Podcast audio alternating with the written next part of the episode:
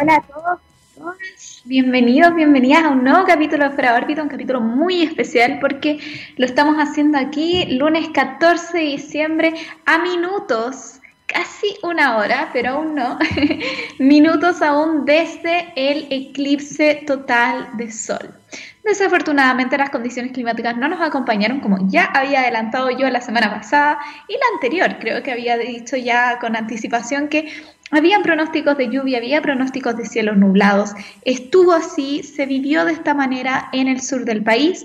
Sin embargo, tengo entendido que en momentos durante la totalidad se abrió el cielo, se pudo ver la corona. Bueno, vamos a estar hablando de eso y mucho más con nuestros invitados, invitadas de hoy día. Vamos a estar recorriendo realmente el país de norte a sur para ver cómo fue que se vivió este evento en las distintas partes de nuestro país con los diferentes niveles de totalidad que se alcanzaron. Vamos a estar ahora en minutos con Alexis Guirrimán. Él es astrónomo, parte del grupo de divulgación de Antucuyen, que funciona en conjunto con la Fundación Chilena de Astronomía, em, compuesto por estudiantes de la Universidad de Chile. Y él se encuentra en Arica, desde donde nos va a estar relatando su experiencia con el eclipse y también el, el despliegue que tuvo el grupo Tucuyén en partes del sur y toda la preparación que hubo previa al eclipse.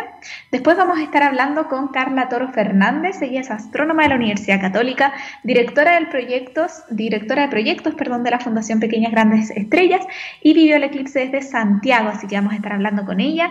También vamos a estar conversando, por supuesto, de lo que ha estado haciendo la Fundación para este eclipse, que me consta que han tenido un despliegue increíble. Y finalmente vamos a irnos a la zona de la Araucanía para hablar con Sergio Vázquez. Él es astrónomo del Museo Interactivo Mirador. Se encuentra en la Araucanía con una muestra del misma, así que quizás también vamos a poder verla Em, para quienes nos están siguiendo en la señal online a través de txradio.com. Eh, y vamos a conversar, por supuesto, sobre cómo fueron las impresiones en la Araucanía, cómo se vivió todo este tema del mal clima y si es que se pudo apreciar algo o no en el momento de totalidad.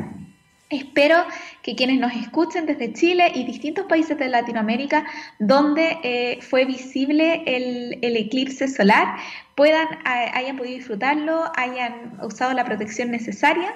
Aquí en Fuera Órbita vamos a estar revisando las impresiones, viendo qué tipo de cosas pudimos aprender o no de este fenómeno y, em, por supuesto, como siempre, compartiendo con excelente, excelente música. Y partimos al tiro en una breve pausa y estamos a la vuelta con Alexis. Esto es Linkin Park y, muy acorde a un día de eclipse total, Shadow of the Day.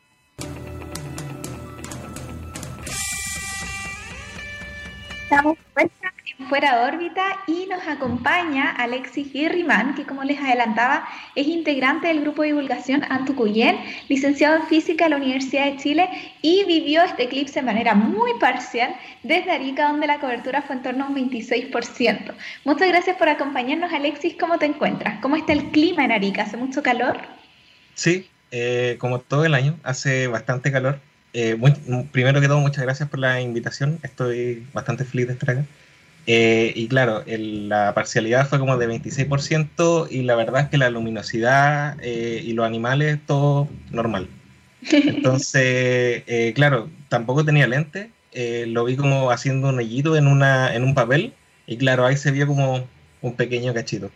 Haciendo el proyector solar casero, muy bien. Sí, importante recordar, como ya recordamos varias veces, que bueno, bueno, ya pasó el eclipse, pero que espero que todos lo hayan podido ver con la protección adecuada. Alexis, tú me comentabas que el año pasado fuiste a ver el eclipse total.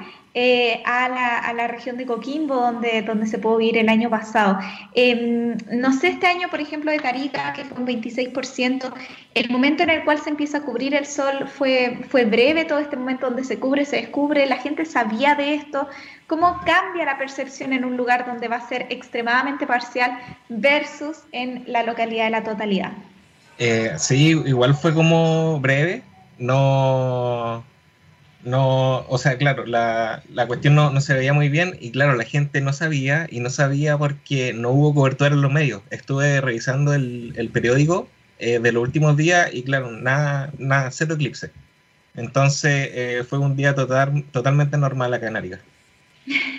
Impresionante, porque la verdad es que si bien este año en situación contexto pandemia eh, se entiende que la mayoría de los medios no haya estado anunciando quizás tanto como el año pasado, sí pareciera que el año pasado hubo mucho más aviso en Santiago también, en, las otras regiones que lo que hubo este año. Eh, el año pasado en Arica se vio, bueno, tú estabas en Coquimbo, pero no sé si sabes cómo fue la situación el año pasado en Arica. Mm, creo que fue como 70, más o menos, 70%.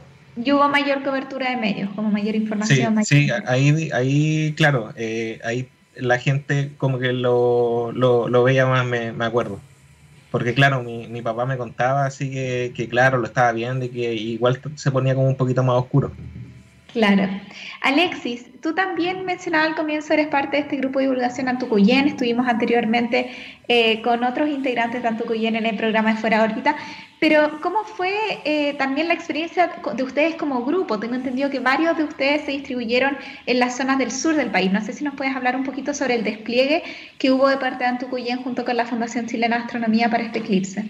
Sí, eh, luego del, del rotundo como éxito del año pasado, eh, teníamos como todo un panorama hecho así como para todo el año, así como un viaje de todos los meses hacia la región, eh, claro, como para hablar y hacer divulgación, eh, pero por la pandemia no se pudo, entonces fuimos como, o sea, los chiquillos fueron como esta, solamente en esta oportunidad. y claro, fuimos como de la mano con la Fundación Chilena de Astronomía, y claro, y como que fueron a distintas comunas, a cinco comunas. Fueron como en grupos de tres, creo. O sí, claro, como de tres o dos. Y ahí estuvieron, claro, haciendo conversatorios, haciendo charlas. Eh, a algunos no le apañó mucho el clima. ¿Han estado, ¿Han estado en contacto hoy día a través quizás de algún grupo de WhatsApp o algo como para saber cómo fue la experiencia en, en las distintas localidades donde estaban ubicados? No, aún todavía no, no han dicho nada. ¿Y, cómo, cómo, cómo, ven las perspectivas ahora? en el fondo se ha hablado mucho sobre cómo este ciclo de eclipses ha cambiado quizás el interés de las personas por eh, aprender astronomía, por interesarse en temas de divulgación, que es justamente lo que ustedes hacen en Antucuyen. Eh, el año pasado tenían planificado este plan para el eclipse este año. ¿Cómo ven los planes a futuro ahora que se termina un poco el ciclo de eclipses? Tenemos uno el próximo año, pero en territorio antártico.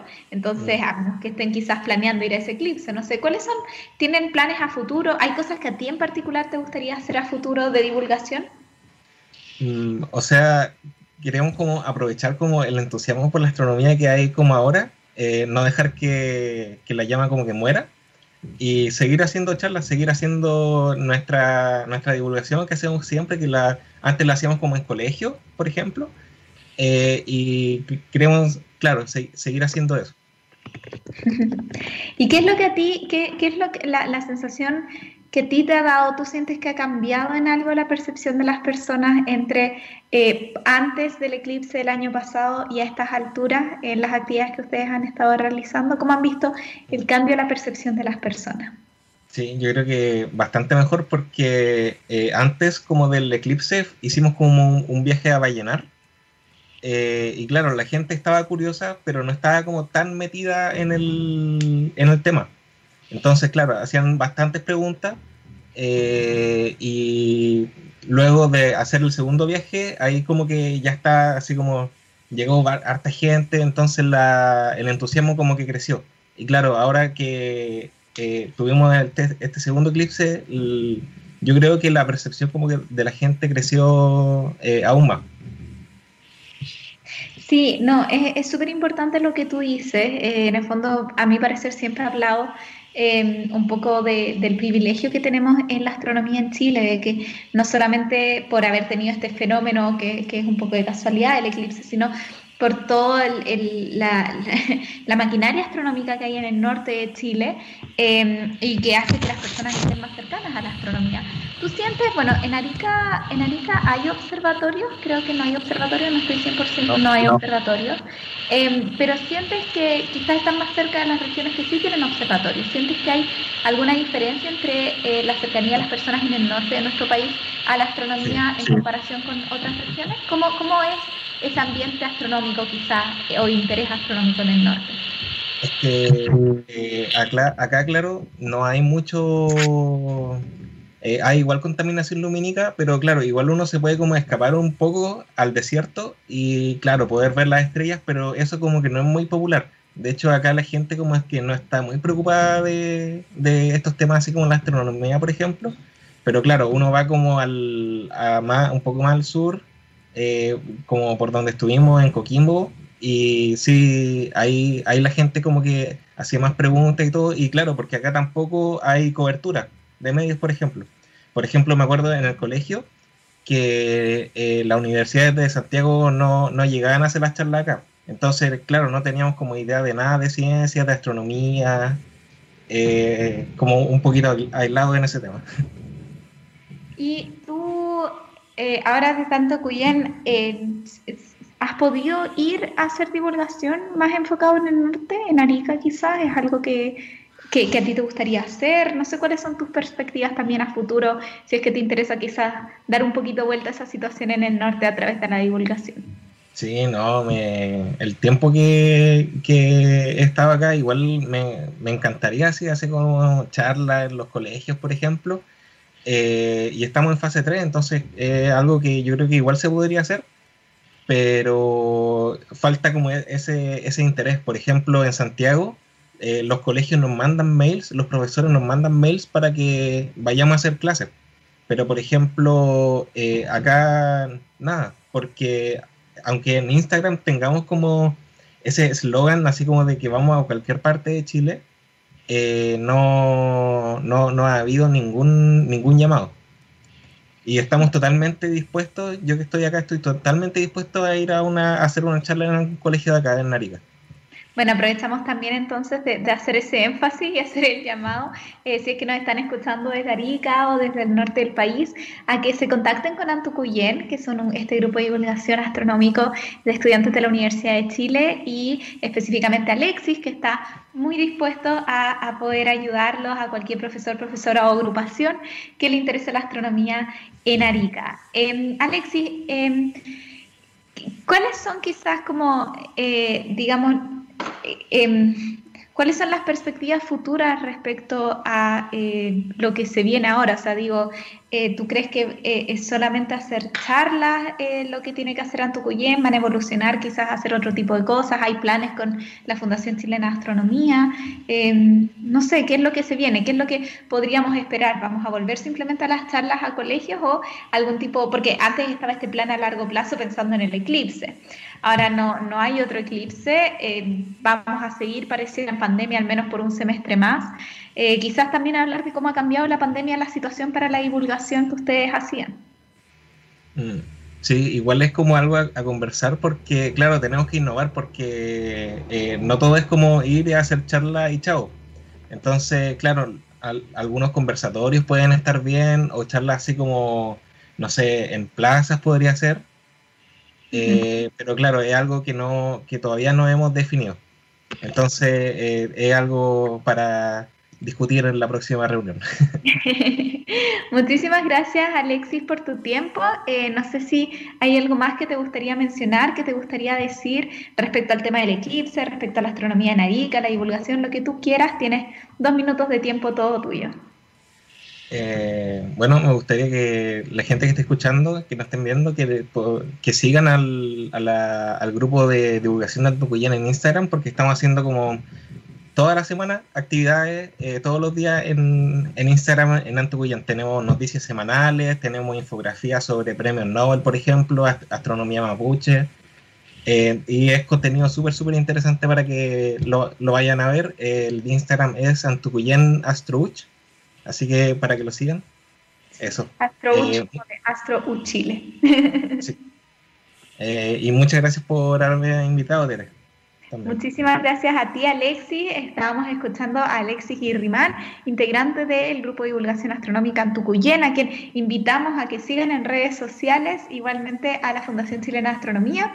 Estamos hablando con diferentes personas a lo largo de nuestro país para saber sus impresiones sobre el eclipse. Alexis nos hablaba desde Arica y ahora vamos a estar con Carla Toro, astrónoma y también directora de proyectos de la Fundación Pequeñas Grandes Estrellas, que se une aquí en Fuera de órbita a la vuelta de esta breve canción. Esto es Gloria de Mando Diao. Muchísimas gracias Alexis y ya estamos de vuelta con Fuera de órbita por TX Radio.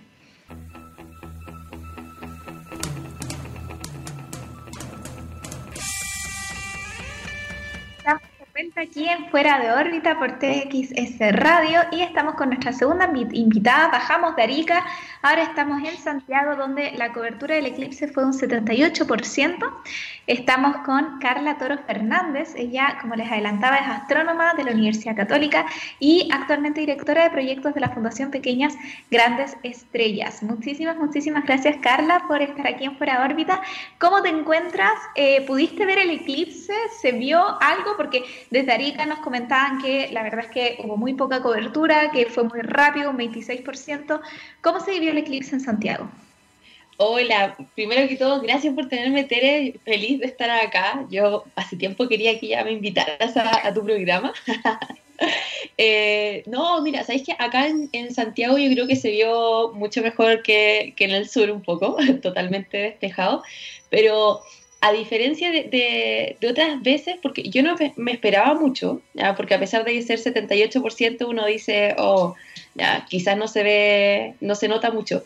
Pero increíble que ya como 10 para las 1, cuando ya estaba empezando eh, a hacer como el pic, por decirlo así, salí de, mi casa y ya se sentía y se, veía como más tenue. Como, porque obviamente uno está a plena luz del día, 12 del día, 1 de la, de la tarde, el sol arriba, supuestamente debiese estar así todo brillante, y no estaba tan brillante, se notaba esto como de que estaba empezando, eh, por decirlo como, a bajar el sol, como cuando estaba atardeciendo un poco, pero era la 1 de la tarde. y, y, no, yo lo vi con mi, con mi familia acá en Santiago, se veía muy bonita, como por decirlo, una de las fases, ¿ya? Porque yo, igual como que, para explicarlo un poco, es más que nada, se notaba como si fuese eh, una lunita. yo se lo explicaba. Sí, yo le explicaba así a, mi familia como, no, es, es como la lunita. Y me decían, pero ¿es la luna del sol? No, es que la, luna está tapando el sol, pero se ve como si fuese una lunita eh, en pleno día. Y no, se vio fantástico, a pesar de ser parcial, se vio fantástico. El año pasado, Carla, ¿tú viviste el eclipse en Santiago o tuviste la posibilidad de ir a verlo al lugar de totalidad o en otra, en otra zona? Lo vi también desde Santiago, pero eh, la diferencia creo que encuentro que el año pasado no se vio esta, como esto tenue, porque como fue más tarde, el sol estaba más abajo y ya era, ya era como, como el atardecer, por decirlo así. Entonces no se notaba esta diferencia entre plena luz del día y eh, un poco como de oscuridad. Entonces yo creo que eso fue, lo, fue el pic eh, de, este año, que haya sido esa diferencia entre claramente, eh, no sé, de la gente que lo vio en Santiago, yo puedo decir que comparando las dos versiones, la de esta totalmente eh, merecido haberse quedado un poco acá, a pesar de no poder haber viajado. Eso, sí, no, me llamaba la atención, esa justamente era la comparación que quería hacer, porque yo el año pasado también lo vi en Santiago, tampoco pude viajar, eh, y esa era la impresión que me quedó, ¿no? Si bien tuvimos sobre 90%, no hubo una disminución en luminosidad, así que, pero claro, la estación, la posición, eh, hicieron que, que, esta vez fuera diferente. Carla, tú eres directora de proyectos de la Fundación Pequeñas Grandes Estrellas, y es la primera vez que tenemos de invitada, de invitado a alguien de la Fundación. No sé si nos puedes hablar sobre el trabajo que hacen ahí y también el trabajo que hicieron con miras al eclipse. Sí, obvio. Mira, la fundación eh, que se llama Pequeñas Grandes Estrellas nace más que nada porque eh, hay muchas fundaciones de astronomía, ¿cierto? Hay muchas charlas, muchas fundaciones y esto, pero eh, pasa que cuando uno quiere explicarle a distintos públicos, sobre todo a públicos de que sean más pequeños, como niños pequeños, de jardín, estamos hablando ya hasta como quinto básico, es distinto como uno le tiene que explicar. No es porque no entiendan, sino porque tenemos que comunicarnos distinto para que eh, ellos puedan también entendernos a nosotros. es más que nada como ese es el, el objetivo. Entonces la fundación nace después de unos talleres a un jardín que, que hacía Daniela, que es la fundadora, y agarró esos talleres más que nada y empezó a crear esta fundación que al principio solamente se daban talleres para niños de jardines, eh, hasta como quinto básico, y ahora ya llevamos como un año y medio como fundación consolidada, trabajamos totalmente con, de la mano con educadoras de párvulo, que eso igual es bueno porque nosotros somos astrónomos, pero ellas nos dan el conocimiento de cómo explicarle, por ejemplo, qué es una estrella a, a un niño pequeño, porque si tú le dices qué es el Sol, el Sol es una estrella, ¿qué es una estrella? Eh, si yo te lo explico a ti o al público como más grande, es un poco más fácil porque uno conoce o sabe que ellos saben un poquitito de física o tienen alguna noción, pero un niño pequeño no tiene idea que la Tierra es más pequeña que el Sol, no tiene idea que el Sol es, gigante. Entonces trabajamos codo, codo con ellas para que al final del día los niños más pequeños puedan entender y maravillarse con la ciencia. Si al final no porque no entiendan, por decirlo así, tienen que estar alejados de la ciencia. Si al final esto desde más chicos, mejor. De todas maneras. Sí. sí, no, tremendo el trabajo que hacen y, nunca había pensado, en verdad, en esto de los tamaños, porque claro, explicarle a un niño, a una niña, que el sol, que lo vemos tan pequeñito en el cielo, en verdad es gigante y las distancias del universo es algo que cuesta explicárselo a adolescentes. Eh, imagínate, o sea, yo me imagino, tú obviamente lo sabes, eh, a niños de jardín. ¿Cómo lo hacen entonces para el eclipse? ¿Cómo fue el trabajo que hicieron comunicando el eclipse? Porque estuvieron en varias plataformas comunicando el eclipse y no solamente hacia niños y hacia personas en general, sino que también Fundación Pequeñas Grandes Estrellas fue parte de la transmisión del eclipse de manera inclusiva, o sea, también para personas que eh, tuviesen algún tipo de discapacidad visual, por ejemplo. Entonces, eh, ¿cómo, ¿cómo, se hace el trabajo, eh, este trabajo tan complejo para, para la temprana edad del eclipse? Sí, mira, al final del día uno igual tiene que como dar un paso atrás, por decirlo así, y decir, ya, yo conozco todas estas cosas de tal manera tú, tú también eh, me entenderás en esta parte de que cuando a nosotros nos enseñan astronomía, muchas veces nos empiezan a enseñar con fórmulas, con cosas así, entonces es más fácil para nosotros entenderlo con fórmulas. Pero ¿qué pasa a una persona que no sabe matemática? ¿Qué pasa con un niño de, un niño de kinder que no tiene idea de sumar, por ejemplo? ¿Cómo uno llega y les dice esas cosas? Entonces hay que empezar a, trabajar en ese sentido con la educadora de párvulo y decirle ya, ¿qué cosas ellos conocen. Por ejemplo, el sol. Ellos, ellos conocen los hornos de la casa.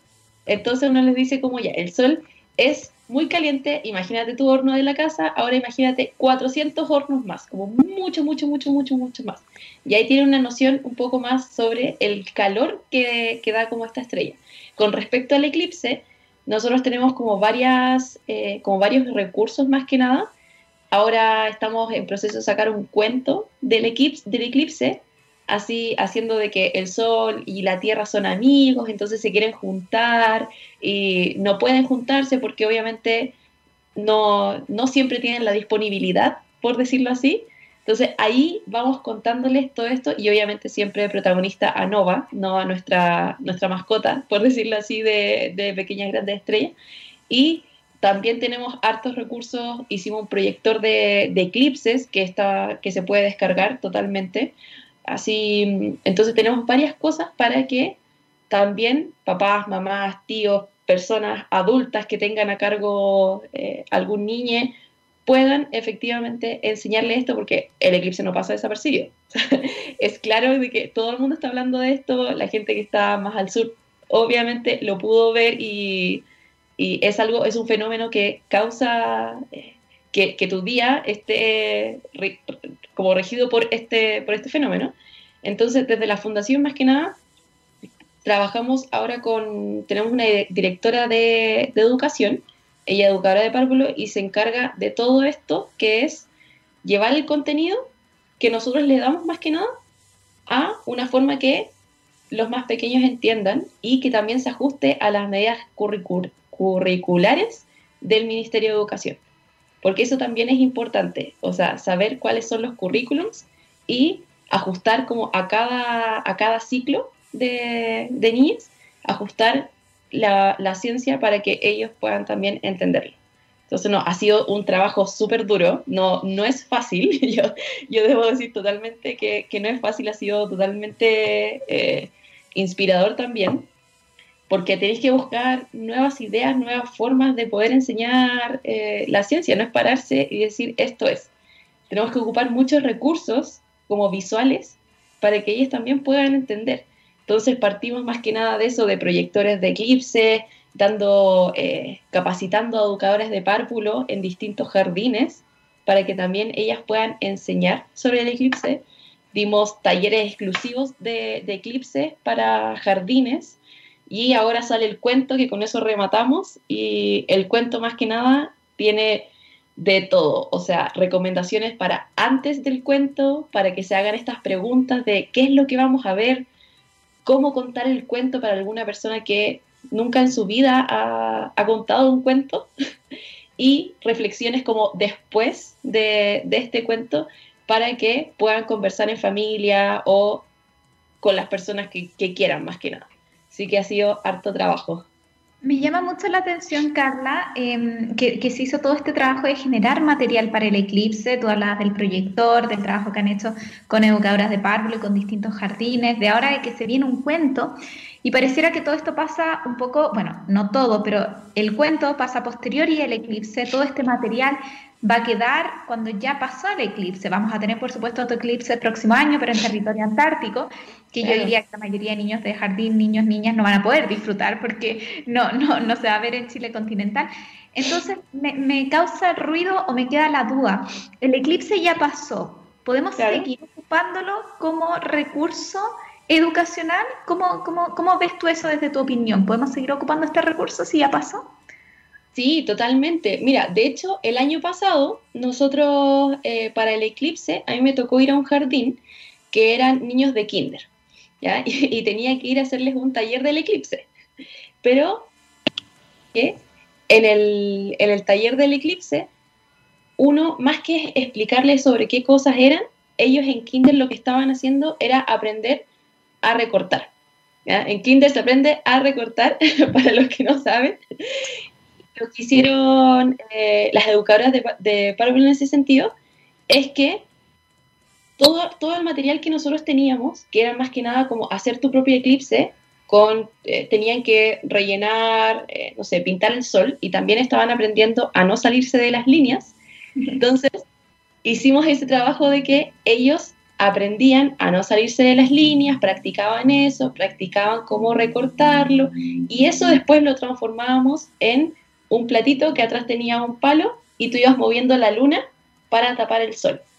Entonces, a pesar de que el eclipse ya la próxima, o sea, el próximo año como que va a bajar el boom, porque no vamos a tener más, más eclipse acá en este, como en esta parte del mundo, a pesar de eso, igual estos recursos como esta parte de la ciencia se puede seguir ocupando en todo lo que sea jardines o incluso la temprana edad, todo esto se puede seguir ocupando y se puede seguir enseñando. Más que nada como a eso apuntamos, a que tengan estas, estas, eh, como estas cosas curriculares como lo que tienen que hacer, recortar, no salirse de las líneas, pero que en vez de pasarles quizás un, un, eh, un dibujo de un pájaro, como de cualquier cosa, les estos dibujos de un sol, la luna, la tierra, y que ellos después puedan también hacer su propio eclipse y aprenden a no salirse de las líneas, a recortar y aprenden de los eclipses. Súper bonito. no, súper lindo todo el trabajo que están haciendo eh, desde la fundación. Y ahora ya cerrando la entrevista, nos quedan unos pocos minutos, pero tengo entendido que una parte de, o sea, prácticamente, bueno, varios, no sé, y tú nos puedes contar, viajaron al sur al eclipse. No sé si sabes algo sobre cómo fue su experiencia, sobre si es que hicieron actividades con niños, si fueron más en otro rol. ¿Cómo, qué, qué, ha pasado en este tema del eclipse? Tú lo viste desde Santiago, pero las otras personas que quizás viajaron a verlo en la zona de totalidad.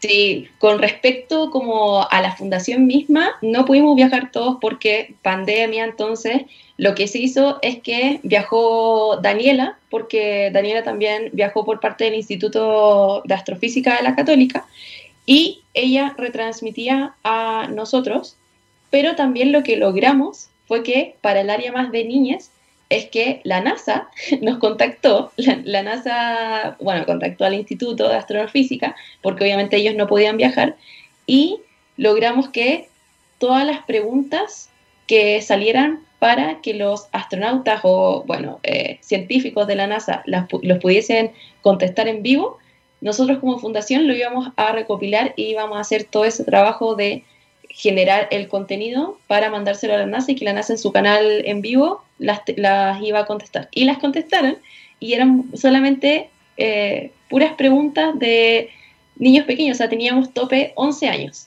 Hasta 11 años podían mandar sus preguntas. Entonces, a pesar de que fue pandemia, a pesar de que no pudimos ir a, la Araucanía, no pudimos eh, ir a hacer talleres allá mismo, a, como a lugares más rurales o lugares donde son más jardines, tuvimos esta posibilidad de que los niños también pudiesen interactuar con todo lo que sea la NASA, que uno le dice la NASA y todo el mundo es como, wow. Entonces hicimos eso que fue bien bonito y bueno, la experiencia que tienen allá ahora eh, en Pucón más que nada, sé que ha estado un poco más nublado, yo creo que con el siguiente invitado ahí van a saber todo, todo lo, que, lo que ha pasado, pero por lo menos nosotros nos quedamos felices con, con, estos recursos que generamos, con lo que tú nombrabas que era el eclipse inclusivo, que por nuestras plataformas de YouTube logramos también retransmitir el, el eclipse inclusivo con esta, este Arduino que, que tienen. Entonces nosotros ya nos damos totalmente por pagados con este eclipse, así es que felices de que sigan ocupando las cosas, o sea, más que nada la ciencia para los niños más pequeños les encanta, pero a veces tenemos esa barrera de no saber cómo explicarlo. Entonces ahora nosotros tenemos todos los recursos para que esa barrera ya no exista y más pequeños puedan efectivamente maravillarse con esto, que todo es ciencia, así es que ojalá que les sirva. De todas maneras, y aprovechamos de hacer el llamado también a que sigan a la fundación en sus redes, que son en, en Instagram Fundación PGE, ¿sí? Sí. Fundación PGE en Instagram. Eh, también tienen canal de YouTube y eh, no sé si están en Facebook o en Twitter. Estamos en Instagram y en, en Instagram estamos como Fundación PGE de Pequeñas Grandes Estrellas y en YouTube como el canal es Fundación Pequeñas Grandes Estrellas y en Facebook también la página eh, es igual, Fundación Pequeñas Grandes Estrellas. Si es que síganos, tenemos siempre recursos y siempre estamos subiendo más material. Maravilloso, sobre todo, o sea, enfocado en verdad en los más pequeñitos, eh, jardines, o sea, pequeños, pequeños, pre, o sea, prebásica, básica. Así que ya saben, muchísimas gracias Carla por haberte hecho el tiempo de venir para acá. Nosotros nos vamos a otra canción y ya estamos a la vuelta con nuestro último invitado desde la Araucanía, con Sergio, que es astrónomo del Museo Interactivo Mirador y nos va a estar hablando sobre cómo estuvo allá la cosa. Parece que ahora despejó, después de la totalidad parece que despejó, así que vamos a estar hablando con él. Muchas gracias Carla, esto es Pixies y Where is My Mind. Chao. Chao de nuestra última pausa aquí en Fuera órbita por TX Radio y también estamos con nuestro último invitado, pero desde quizás la zona más importante o, que más nos llama la atención, porque no queremos tener zonas privilegiadas de nuestro país el día de hoy. Desde la zona de la Araucanía estamos hablando con Sergio Vázquez, él es astrónomo del Museo Interactivo Mirador, del MIM. Muchísimas gracias Sergio, te escuchamos ahí con los pajaritos y todo. ¿En qué zona de la Araucanía estás? Hola, hola a todos los que nos están viendo y escuchando. Estamos acá desde la ciudad de Pucón, precisamente desde el centro de Pucón, desde el gimnasio municipal, eh, donde, donde quisimos venir a, venir a vivir este eclipse y sabes que la verdad lo logramos. A pesar de todo, lo logramos. Lo lograron. Yo quiero saber, bueno, no solamente yo, sino que por supuesto todos quienes nos escuchan ahora en vivo por txradio.com y a posteriori, porque recordemos que estos programas quedan grabados en Spotify, SoundCloud y varias plataformas. ¿Cómo fue el momento del eclipse? ¿Se despejó? ¿Se pudo ver algo? Por favor, Sergio, si nos puede relatar todo lo que pasó. Había mucha gente afuera. ¿Cómo se vivió ese momento? Sí, fue bastante singular porque nosotros nos hemos venido preparando hace mucho tiempo. De hecho, estamos acá en una muestra, que, eh, una muestra itinerante en la ciudad de Pucón desde el viernes pasado, desde el 4, perdón, hace unos 10 días y veíamos cómo la gente empezaba a llegar, a llegar, a llegar, y, y, no, y era anuncio de que se empezaba a anular, anular y anular. Y de hecho, así fue como estuvo todo el día de hoy, con una lluvia al principio que decía, aquí no vamos a poder vivir nada. Pero sin embargo, 10 minutos antes del, del, momento de la totalidad, eh, logró empezar a quebrarse un poco las nubes y bajarle la, la, nubosidad densa. Por lo tanto, pudimos observar el Sol siendo eclipsado por nuestra Luna. E incluso logramos ver la corona solar a través de las nubes. Así que me voy absolutamente contento de que al menos pudimos ver eso. Y la gente, aquí había bastantes personas, pero yo, nosotros estamos ubicados en el centro, pero veíamos cómo la gente se iba dirigiendo a la playa. Así que muchas personas lo vivieron en la playa a las orillas del lago se notó quizás, había eh, bastante temor quizás de, esta gran atracción turística que, es el eclipse. No sé si, eh, bueno, la mayoría de la gente quizás se fue a la playa, pero tú sentiste que había mucha conglomeración de gente o las personas dentro de todo fueron capaces de seguir las normas sanitarias que estaban eh, especificadas por las autoridades. Sí, yo creo que efectivamente sí se logró contener un poco lo que podía, lo que se pudo haber desbordado quizás esta situación en el sentido de que hubiera llegado muchas personas. Eh, habían hartos controles para la zona. De hecho, nosotros en, dentro de la muestra nos hemos abocado al público local, eh, no hemos hecho convocadores, así que ha sido bien desde la localidad. Y también hoy día eh, no habían puntos específicos de observación, por lo tanto la gente fue a donde encontró que era el mejor lugar y se dio de forma bastante como espontánea. Y lo bueno es que escogieron lugares abiertos, como fue la playa, y veíamos unas imágenes en las cuales la gente efectivamente se tomó toda, toda la playa de Pucón a las orillas del lago Villarrica, y algunos lugares como la plaza, pero eran lugares extendidos. Así que no hubo, o al menos yo no vi eh, algún problema asociado con conglomeración. Sergio, tú me comentabas anteriormente que este no es tu primer eclipse solar total, sino que también tuviste el privilegio de vivir el año pasado el eclipse solar de la región de Coquimbo. ¿Qué se siente en ese momento de totalidad? Em, ¿Cuáles son tus emociones también desde ser un astrónomo, no una persona científica? Muchas veces a mí me han preguntado, yo no he tenido la ocasión de vivirlo en persona, em, me han preguntado, bueno, ¿cuál es el interés científico de este evento? Yo les respondo que hoy en día quizás no aprendemos tanto astronómicamente del eclipse como pueden aprender otras ciencias o cómo aprendimos nosotros mismos hace 200 o 100 años atrás, pero las emociones claramente están ahí. Eh, ¿Qué sientes tú? ¿Qué es lo que pasa por tu mente en este momento de totalidad donde se oscurece, se ve la corona? ¿Qué, se siente esa experiencia? Es que realmente es increíble. Y aquí hablo un poco también entre el cruce eh, como astrónomo, desde la parte de pensar en la astrofísica social, lo que uno está, en lo que uno finalmente está observando, y también desde las sensaciones que nos producen estos cambios de luminosidad. Efectivamente, yo pude estar en la playa de, para el eclipse del año pasado, en La Serena, por lo tanto pude observarlo de forma directa, sin ningún tipo de problemas, ninguna nube, con las medidas de seguridad, los lentes y todo, pero me refiero sin ninguna nube.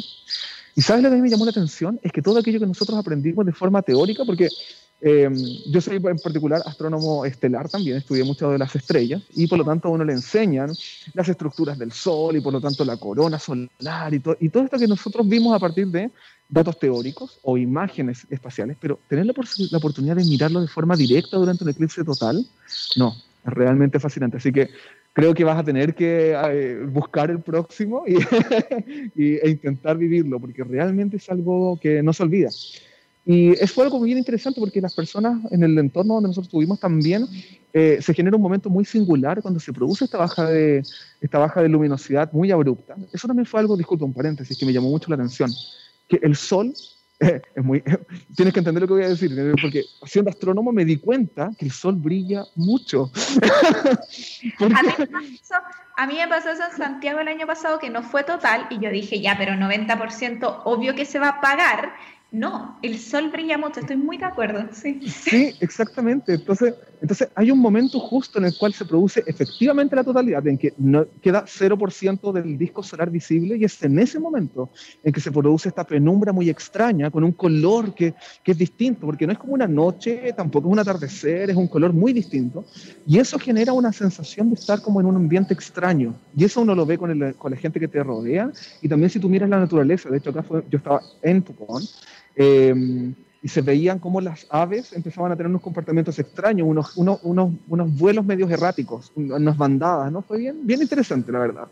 Así que ojalá otras personas lo puedan vivir, recorrerlo, dependiendo de dónde nos toque el próximo. Bueno, en la Antártica el próximo, el 2021, a ver si, si se arma un grupo de astrónomos que quieran ir de expedición a la Antártica. Eh, Sergio, coméntanos un poquito también sobre lo que están haciendo ahí como Museo Interactivo Mirador. Vemos a tus espaldas esta muestra. Em, tú nos comentabas que esta muestra es algo que vienen preparándose bastante tiempo. ¿De qué trata la muestra? ¿Cuál ha sido quizás su interacción con la comunidad? Em, ¿Cómo han vivido todo este proceso también en un contexto de pandemia? Sí.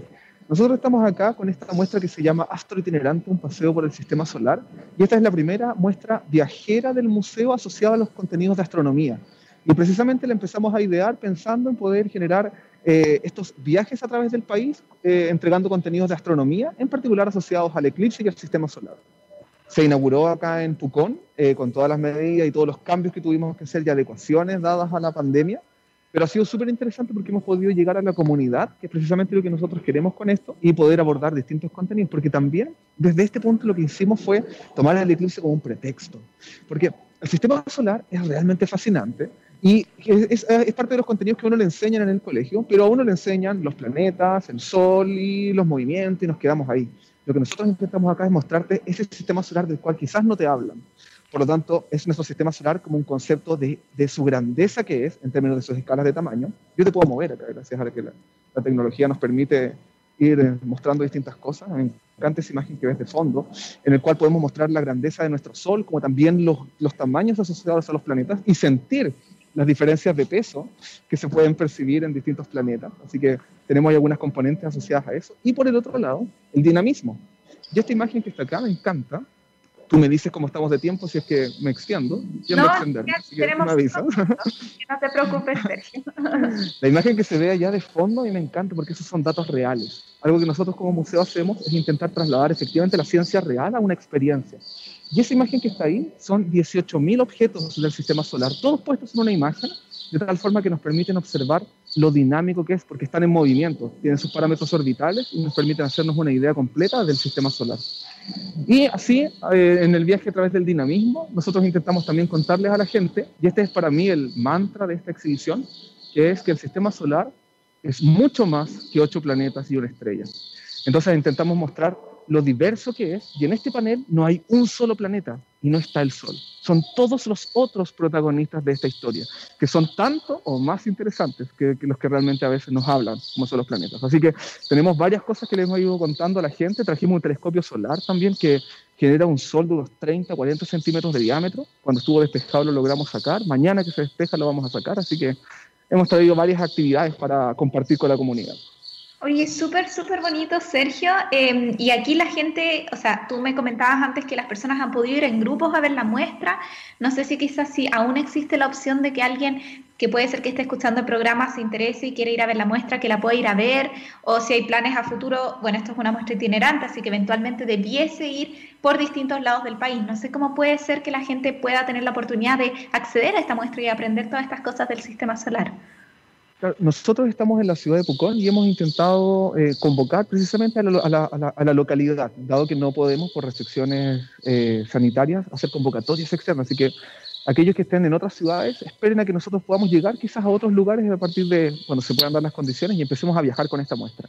Pero estamos aquí precisamente para que la comunidad pueda venir y tenemos, eh, nos quedan unos par de días, nos vamos el 16 y tenemos bloques horarios en los cuales ustedes se pueden inscribir acá en el gimnasio de Pucón porque las medidas de seguridad eh, las hemos tomado muy en serio, entonces tenemos grupos pequeñitos, 10 personas en media hora y después de eso tenemos un tiempo de sanitización de todo lo que involucra la exhibición, así que los dejamos invitados a que puedan venir acá al gimnasio Pucón a inscribirse, si es que van quedando horarios, como les digo, son eh, es muy acotado el, el, el, público, son 10 personas.